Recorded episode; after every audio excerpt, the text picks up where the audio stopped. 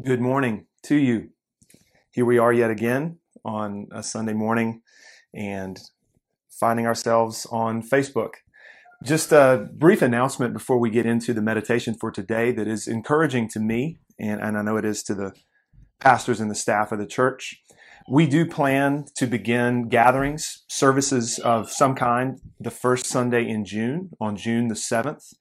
And as of right now, it looks like we're going to be doing those services outdoors in the parking lot of the YMCA where we typically meet. Uh, there are a number of reasons that this is the route we plan to pursue. There's going to be a lot of correspondence, emails, there'll be videos, there'll be a lot of info headed your way in the coming weeks. So, Lord willing, three weeks from today, we will all be able to gather together again, just in an unusual format, but we trust the Lord in all those things. So pray for us as pastors and as a staff that uh, we would be able to handle everything that we need to, think of everything that we need to, and make preparations as necessary for that gathering on June 7 and then the gatherings thereafter. So uh, I look forward to that. This format is useful um, in as much as it allows us to still think about God's word together as a church. It provides a point of connection for us. And at the same time, I know it's awkward. It's awkward for me. Uh, trying to deliver God's truth this way to you is just, it's strange. I look forward to being able to see you and uh, preach God's word to you that way. Um, so I'm, I'm excited. I know that you are too. Uh, this is the second in a series of meditations called Encounters with Jesus. Uh, we had the first one last week where um, we considered uh, together the parable of the prodigal son. And today we're going to be thinking about the parable of the Pharisee and the tax collector from Luke chapter 18. So if you want to go ahead and open your Bibles or turn them on to Luke chapter 18 and verse 9, that would be great. It'd be a good time to do that. We'll read the passage here together in just a moment. Uh, just a brief word again on this um, series of meditations. They're called meditations and not sermons on purpose because they're not expositional sermons per se. They're all going to be accounts from the Gospels, um, not the Gospel of Mark, just because we recently went through the Gospel of Mark as a church. Uh, so, from the other Gospels, we're going to be looking at a number of passages. Some of these are going to be interchanges with Jesus, some of these are going to be parables of Christ, some of them will just be teaching of Jesus. Some well known, some not so much. And uh, some have been intentionally picked because people aren't quite sure what to do with them. Some have been picked because, from the perspective of the pastors of CBC, they're not often taught well. And then some of them, um, we're just we have chosen just for our own edification, and God's word is always profitable. These are going to be briefer than sermons; they're 30 minutes long, and I'm going to continue to do this series of meditations even as we begin to gather again in June, Lord willing. Just because we're going to need to abbreviate services uh, for several reasons, so we hope that this will serve us well in this reopening season. Uh, so, all that by way of just announcements and introduction, so to speak. We're going to now look to the text, Luke chapter 18, verses 9 to 14, the parable of the Pharisee and the tax collector. I am going to read the passage for us now, beginning in Luke 18 9. He also told this parable to some who trusted in themselves that they were righteous and treated others with contempt. Two men went up into the temple to pray, one a Pharisee and the other a tax collector. The Pharisee, standing by himself, prayed thus God, I thank you that I am not like other men, extortioners, unjust, adulterers, or even like this tax collector. I fast twice a week. I give tithes of all that I get. But the tax collector, standing far off, would not even lift up his eyes to heaven, but beat his breast, saying, God, be merciful to me, a sinner. I tell you, this man went down to his house justified rather than the other. For everyone who exalts himself will be humbled, but the one who humbles himself will be exalted. Let's pray together briefly before we consider this text. Father, we come to you in the name of Jesus and we pray for your help, that you would guide us by your Spirit as we look to your word, and that we would rightly see ourselves in light of this text, and that we would see our Savior, Jesus Christ. And we pray these things in his name. Amen.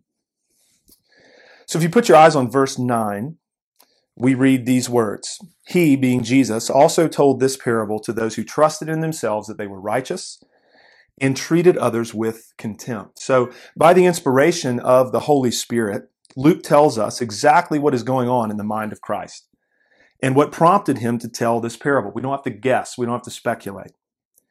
We're told that he spoke these words To people who trusted in themselves that they were righteous and were treating others with contempt. During his earthly ministry, Jesus regularly encountered people who thought this way. They thought that in and of themselves they were righteous, or they thought at least that in and of themselves they could achieve righteousness. So this is a normal thing for Jesus. He's constantly confronting this. He is regularly blowing up this kind of thinking. Just a brief observation from verse 9 that we'll think about more later. Jesus' audience is comprised of those who trust in themselves that they were righteous and treat others with contempt. Those two things, friends, always go together. Self righteousness always breeds contempt for other people. And we'll think more about that in just a minute. Let's look to the parable itself that begins in verse 10. In verse 10, we're going to read about the two men. Two men go to the temple to pray, Jesus says. One is a Pharisee, and the other is a tax collector. So, just a brief word of explanation on the Pharisees. They were spiritual descendants from a group known as the Hasidim, meaning the faithful. The Hasidim arose around the second century BC as Greek culture and Greek philosophy were beginning to have influence amongst the Jews. So the Pharisees were experts on the law. They were concerned with conformity to the law, but not only to the law of God, also conformity to the hedge of their own traditions that they had put around the law. And the, the thinking in putting a hedge around the law was this, that if keeping the law is good and we don't want people to break the law, then let's put a hedge of other traditions and rules and laws around the law of God itself so that nobody will come close to breaking the law. If we abide by all of these things, then we're safe and we're good. We want to make sure that nobody is going to transgress the law of God. So Phariseeism was a holiness movement. It was concerned very much with holiness and conformity to God's law and to the traditions that they had put around it. Tax collectors, on the other hand, were seen as dishonest and corrupt people, even seen as traitors working for the Roman Empire and oppressing their own people. They were a detestable lot, hence the phrase tax collectors and sinners that's used often in the Gospels. So let's now look at verses 11 and 12 and think about the Pharisee in particular. He prays this way. He's standing by himself. He prays thus to God God, I thank you that I am not like other men, extortioners, unjust, adulterers, or even like this tax collector. I'm not like other men, God, and I thank you for that. I'm not like other sinners. I'm not like extortioners, the unjust, or adulterers. I'm not like this tax collector. So just note the contempt in this man's prayer, even. It's this kind of posture of, I am not like that, and I'm thankful. I fast twice a week, and I give tithes of all that I get. So the Pharisee does all the right stuff. He does all of the right stuff according to his code. And it's important that we understand, just to be very clear, that many of the things the Pharisees did were not prescribed by God in his law. They were prescribed in the additional laws and commandments of their own tradition. It's clear that the Pharisee takes solace in his practice. He finds confidence in what he's doing. And in all of this, it's also clear that the Pharisee sees himself as a righteous man. He is different than the other sinners that he comes into contact with. He is not like them. It's important, too, that we notice that the Pharisee thanks God that he's not like other men. So, if possible, this makes Christ's parable even more pointed. It's not as though the Pharisee understands that he, in and of himself, apart from any of God's work, has made himself righteous. He is acknowledging God's role in it all. He is thanking God that he is not like other men. It's not as though he has dismissed grace altogether, and it's not as though the Pharisees as a whole dismissed grace. I think that we tend to think that of them, and that's just not true. The Pharisee understands his righteousness to be wrought by God. God, you have done this. You have at least helped me in this to the end that I am not like other sinners. I'm not like other men. And he is trusting in that God wrought righteousness, if we may call it that. And we're going to get Jesus' take on that in verse 14. But before we get there, let's look to verse 13 and consider the tax collector. The tax collector's posture is quite different from that of the Pharisee. He stands far off. He won't even lift up his eyes to heaven. He beats his chest. He doesn't understand himself to be worthy of God. He doesn't have confidence in himself as he comes to the temple to pray. His prayer is quite different than that of the Pharisee also. His prayer is simple God, be merciful to me, a sinner. All he can do, it seems, is acknowledge and confess that he is a sinner and ask for God to be merciful to him. This, brothers and sisters, is repentance. This is a man casting himself upon the mercy of God. So let's look now to verse 14, which we might even call the punchline. This is where Jesus brings it all together and drives it down on a wedge. What is Christ's take on the two men? He gives it to us in a very straightforward manner. It's that the tax collector went down to his house justified, that is, declared righteous in the sight of God, rather than the Pharisee. Now, don't miss and don't forget the scandal here, because Pharisees, in, in the eyes and ears of Jesus' audience, the Pharisees were revered. They were upheld as models of righteousness. They were experts on the law, as we've already considered. And tax collectors, as we've already considered, were looked down upon. They were seen as a detestable group of people. So why is it this way? Why is it that the tax collector goes down to his house justified and the Pharisee does not? It's because those, in the, in the words of Christ, those who exalt themselves, those who trust in themselves, will be humbled. And those who humble themselves and don't trust in their own righteousness will be exalted. The one man says, God, I thank you that I'm not like other men. I thank you that I am righteous. I thank you, God, that I'm doing so well. And the other man says, God, I'm a sinner and I know that I'm not doing well. Please have mercy on me. And Jesus is clear that it is the latter and not the former who is justified in God's sight. Now, in the context of Luke's gospel, it's not a coincidence where Luke goes next. The next three verses after this parable of the Pharisee and the tax collector contain Jesus having children brought to him and saying, Let the children come to me and do not hinder them, for to such belongs the kingdom of God. Truly I say to you, whoever does not receive the kingdom of God like a child shall not enter it. That's in Luke 18, verses 16 and 17. Children were weak and helpless. All they could do is receive what was given to them. And Jesus is saying this is how the kingdom of God works. People who enter the kingdom of God are like children. They're weak, they're helpless, and all they can do is receive what has been done for them and what has been given to them. And after that, even beginning in verse 18 of Luke 18, it's the, the parable, the account, I should say, of the rich ruler, the rich young man, where Jesus will again point out that no one can be saved by keeping the law and that salvation is impossible for men. So, understanding all of that in the context of Luke, I think it makes much sense and, and sheds some light on this, this parable here of the Pharisee and the tax collector. So let's consider now, friends, some implications of the truths contained in these verses. There are four implications that I want to think about briefly together today. Implication number one is that our righteousness is never found in us. I'll say that again. Our righteousness is never found in us. It is always an alien righteousness, as has been said throughout church history, meaning that it is not our own. It is not of us. It's our righteousness, that is, is none other than the righteousness of Christ counted to us by faith.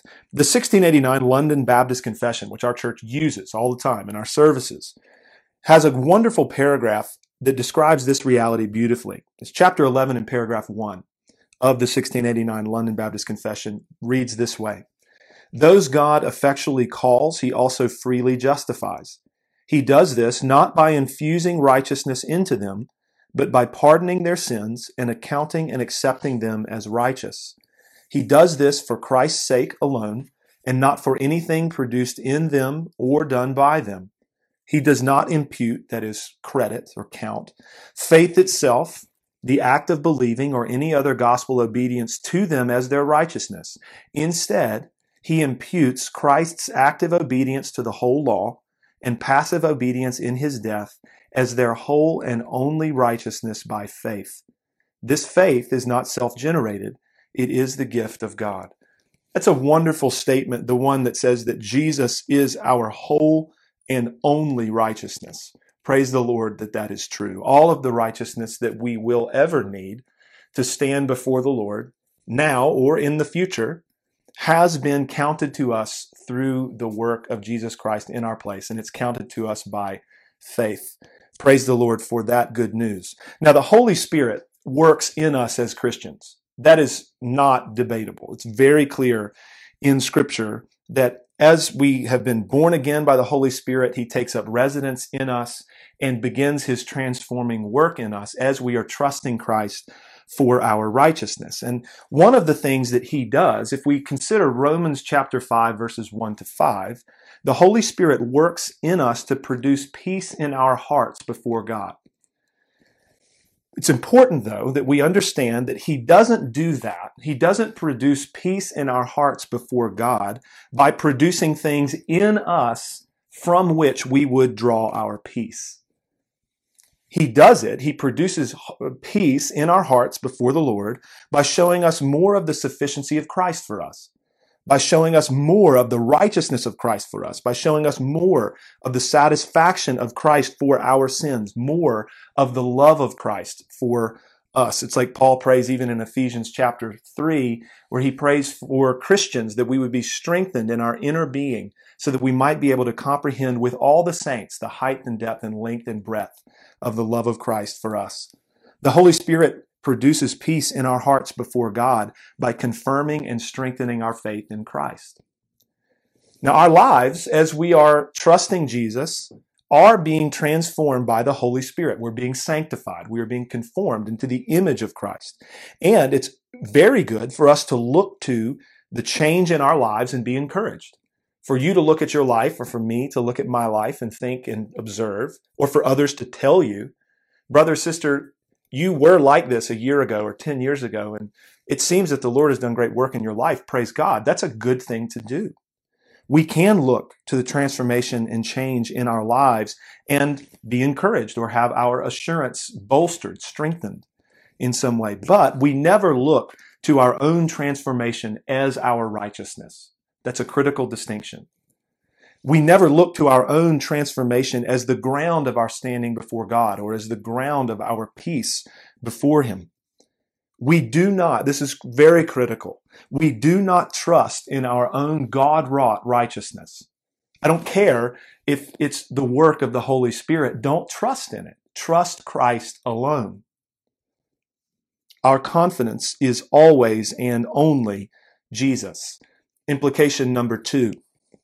This, everything that I've just been saying, this understanding that our righteousness is always and only Jesus, removes all possibility of boasting and gives all glory to God through Christ.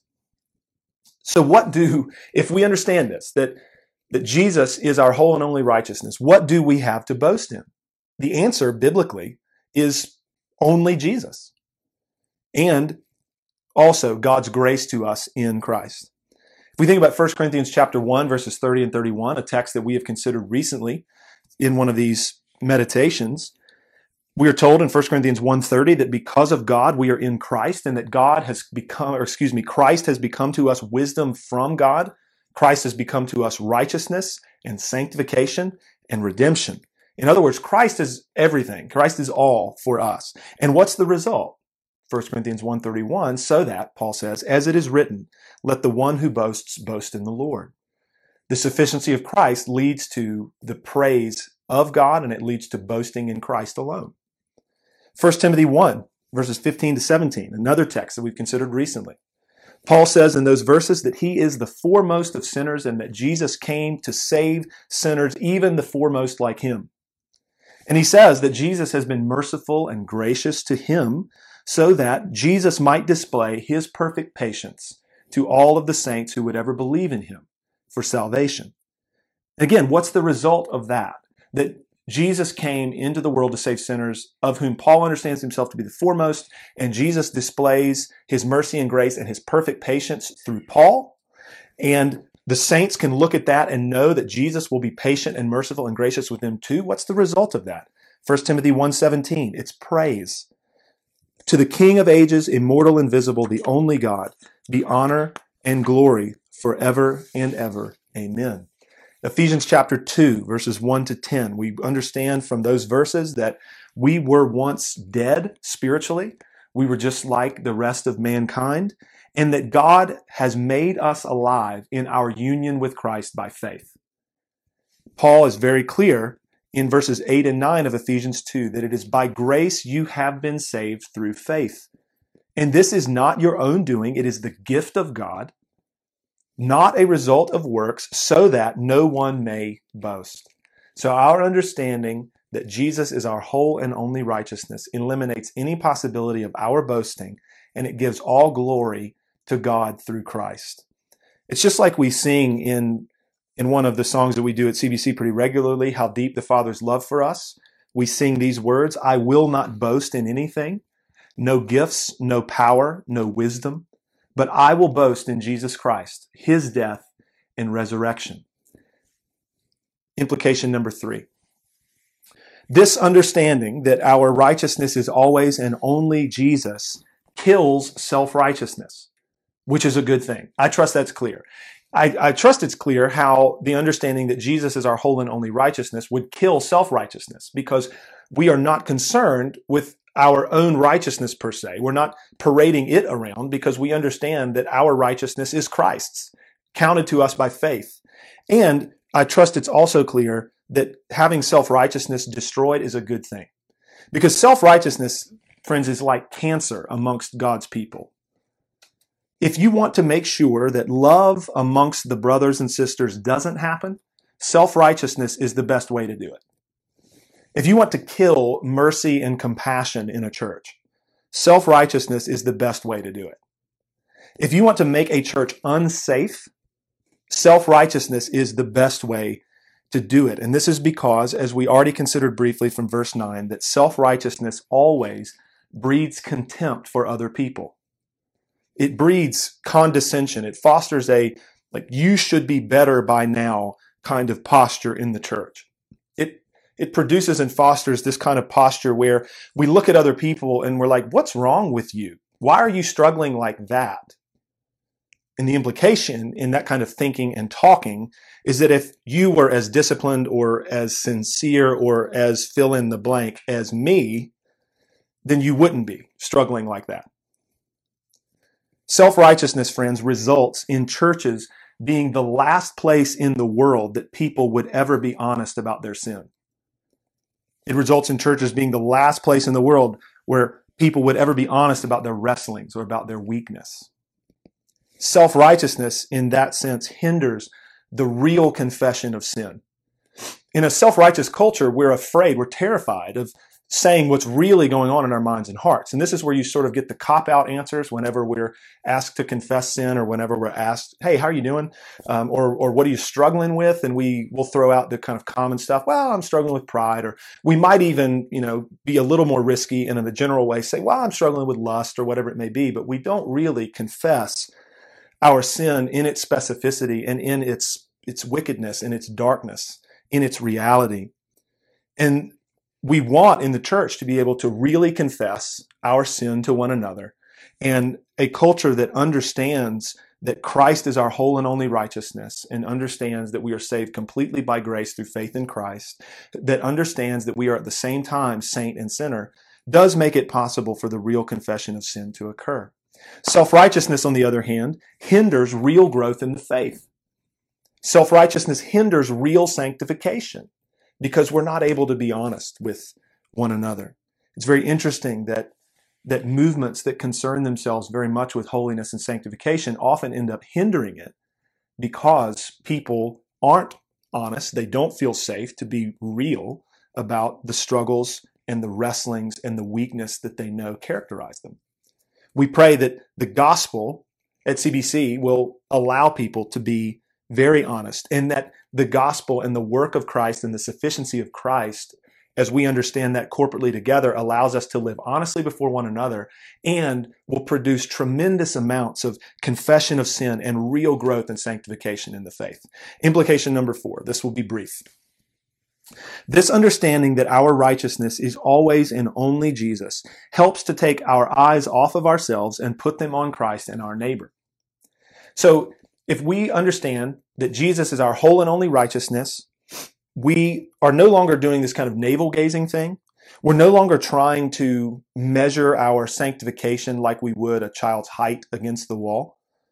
We're no longer playing the game of comparative righteousness. We trust Christ and we are set free to love God and love our neighbor according to God's word. It's remarkable that when we take our eyes off of ourselves and our own progress and we put our eyes firmly on Christ and his work in our place and we put our eyes firmly upon our neighbor and loving them, starting with our brothers and sisters in the church, the Holy Spirit of God does tremendous work in us and real change and real transformation happen.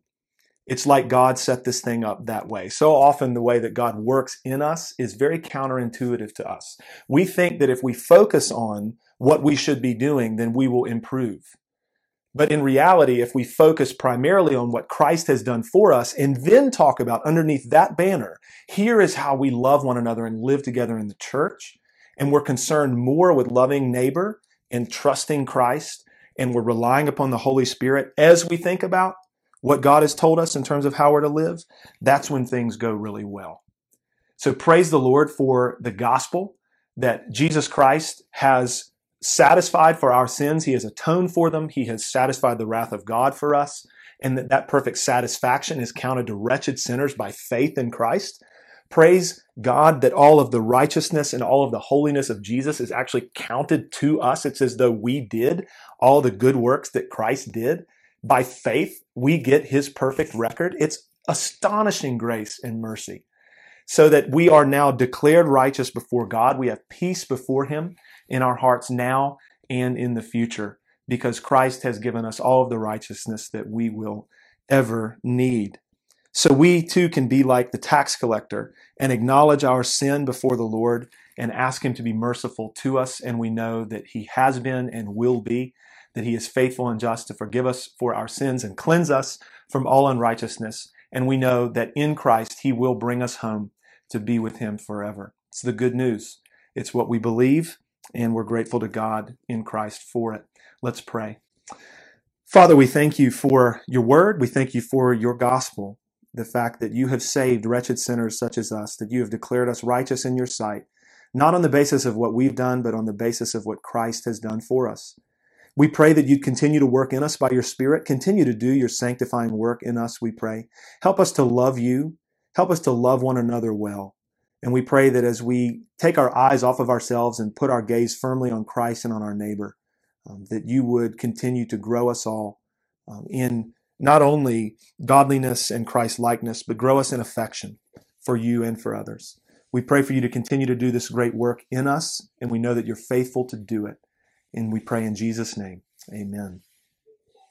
Amen. Well, friends, it's been good to be with you, uh, even in this format. Only two more weeks of this. I'm glad for that. Look forward to meeting with you in person, even if it will be outdoors on uh, June the 7th. You can pray again for all of the logistics surrounding that and the meetings and the work that will be going into all of that preparation. Um, we're grateful for your prayers. I hope that you have a good rest of your Lord's day. Enjoy your family, enjoy your friends if you're seeing people.